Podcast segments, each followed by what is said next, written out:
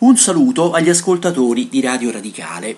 Un metodo narrativo che anche al cinema si dimostra a volte efficace e rivelatore per raccontare fatti d'attualità complessi è immettere direttamente lo spettatore nel cuore di quei fatti, senza tante spiegazioni e tante premesse, semmai inserendone alcune nel corso del racconto.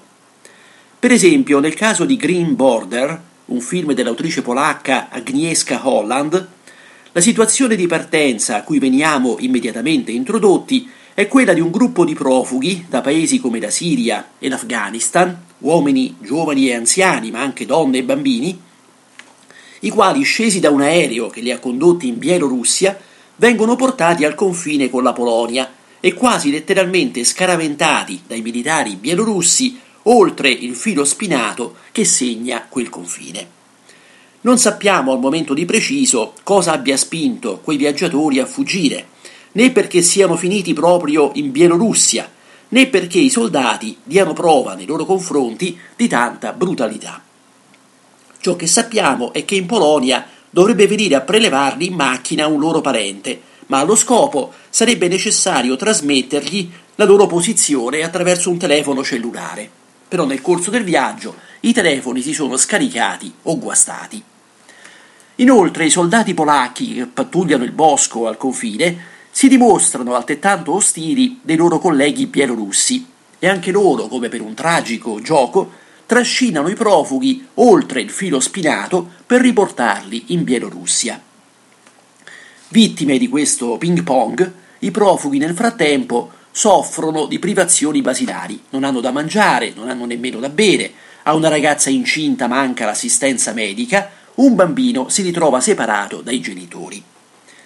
Così, quando giungono per assisterli i volontari di un'associazione umanitaria polacca, appaiono a loro e a noi spettatori quasi come degli angeli. Ma anche il loro intervento, che dovrebbe rispettare le leggi polacche, almeno quelle in corso nel 2021, quando si svolge il film, non sarà almeno per tutti risolutivo.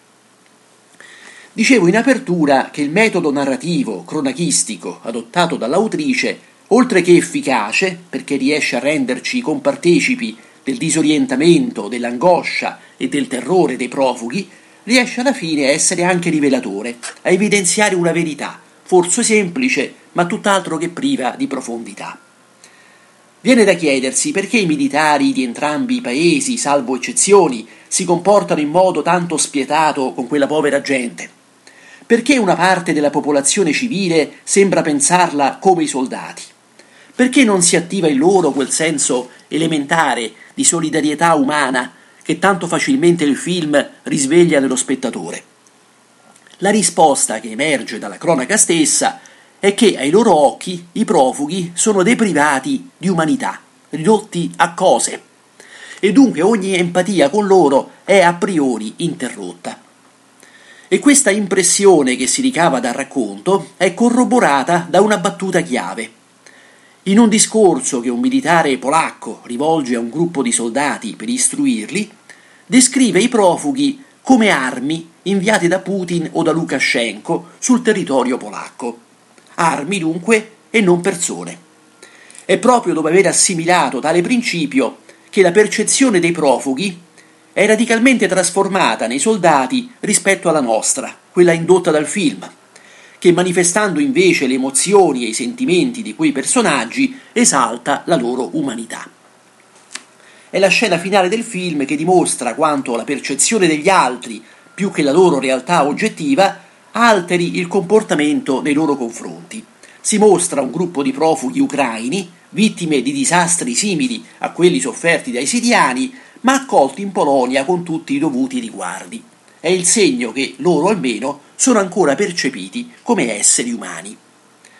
Si tratta di un film molto interessante, era stato presentato al Festival di Venezia dove aveva vinto il premio speciale della giuria, è uscito nelle sale distribuito da Movies Inspired, Green Border di Agnieszka Holland. Un saluto da Gianfranco Cercone.